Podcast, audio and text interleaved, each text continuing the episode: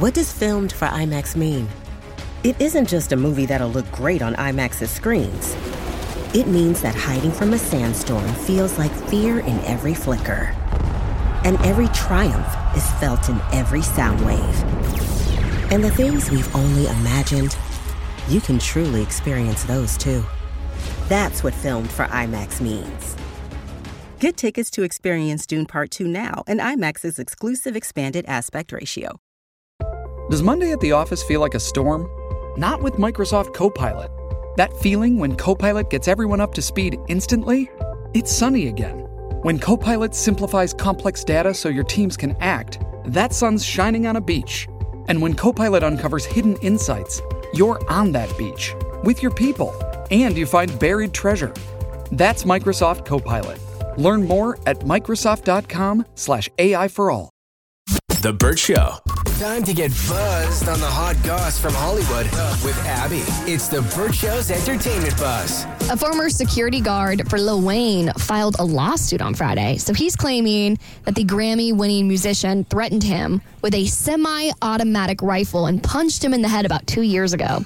So Rolling Stone got their hands on a seven-page document that explains what allegedly went down. So apparently Lil Wayne pointed a firearm directly at this guard as a threat and then punched him in the ear while waving the gun around.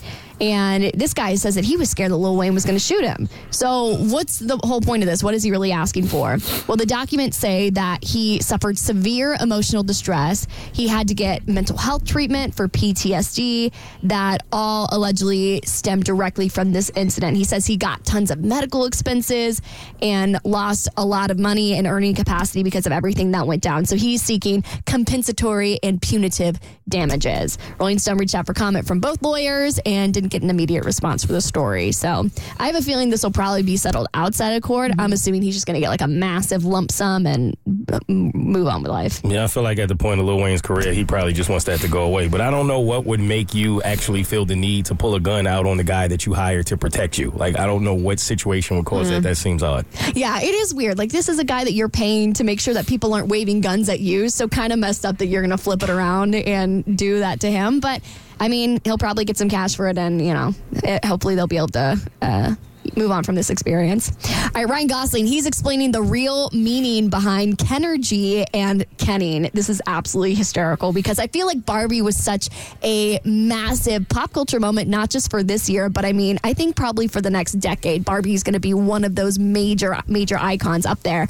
And um, when he was presenting um, producer Mark Ronson of the soundtrack uh, for uh, this, this massive award, uh, Ryan Gosling actually had to explain what Kenergy meant. You seriously could not have picked a more perfect person for this role. I feel like Ryan Gosling embraced this character. Oh, yeah, he did. In such a way that no other actor would have been able to. I mean, he... Because it's one thing to, you know, crush the role in the movie, but then to also, like, kill it off screen and really carry the character off. Um... Icon behavior. Love Ryan Gosling.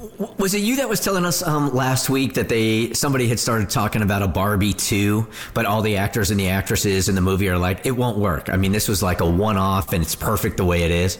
Yeah, uh, Margot Robbie was recently asked about it, and I know Greta Gerwig had already made some comments about how they had pretty much done everything that they wanted to do with the film. I mean, they really put everything into it. And so when Margot Robbie was asked about it, she kind of said the same thing. She's like, I don't really see a sequel happening because, like, you know, we accomplished everything that we wanted to. It was such a huge moment, I mean, for this year. But I really do think people are going to be looking back on this film with such...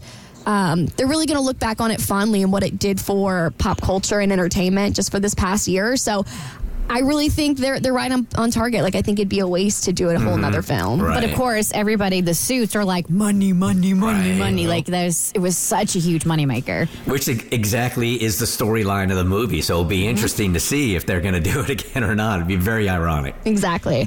All right, the Swifties have a new king, and it's not Travis Kelce. It's Flavor Flav. He has decided to crown himself King Swiftie. Yeah. You know what I'm saying? I mean, I got my favorite people in life too, just like I'm people's favorite in life. So you heard about, about me being King Swiftie, huh? Hey, the only thing I can say to the Swifties is I just embrace y'all back, and I just thank y'all for all the love that y'all give me, you know what I mean? So y'all getting it back tenfold, baby. Yeah, that's right, King Swiftie. Yeah, that's right. You call me King Swiftie. It's cool. Flav out here trying to do anything to make us forget about that national anthem he had a couple weeks ago. Right. He's like, if I can get the Swifties on board and become a part of my fan base, then maybe every, everybody else will move on. That's all that is. I tell you what I really appreciated that involved Taylor Swift. So Taylor Swift and Blake Lively posted a photo together. Um, and it, it was like Blake was kind of um, wrapped straddling, around, yeah. yeah, wrapped around the back of Taylor Swift, and they had like this sultry pose. And Ryan Reynolds photoshopped his face onto Blake Lively's and Travis Kelce's onto Taylor's. And she has the same photo. And I'm like, oh, I want to be a part of that squad so bad. I just know the four of them probably have the most hysterical group uh. chat where they're they probably have the most elite memes and TikToks in there. I. I'm with you. I wish I could be a part of their friend group. All right, they're set to become the first ever live virtual band. I'll tell you how Kiss is going to live on long after they're gone on your next E-Buzz on The Bird Show. The Bird Show.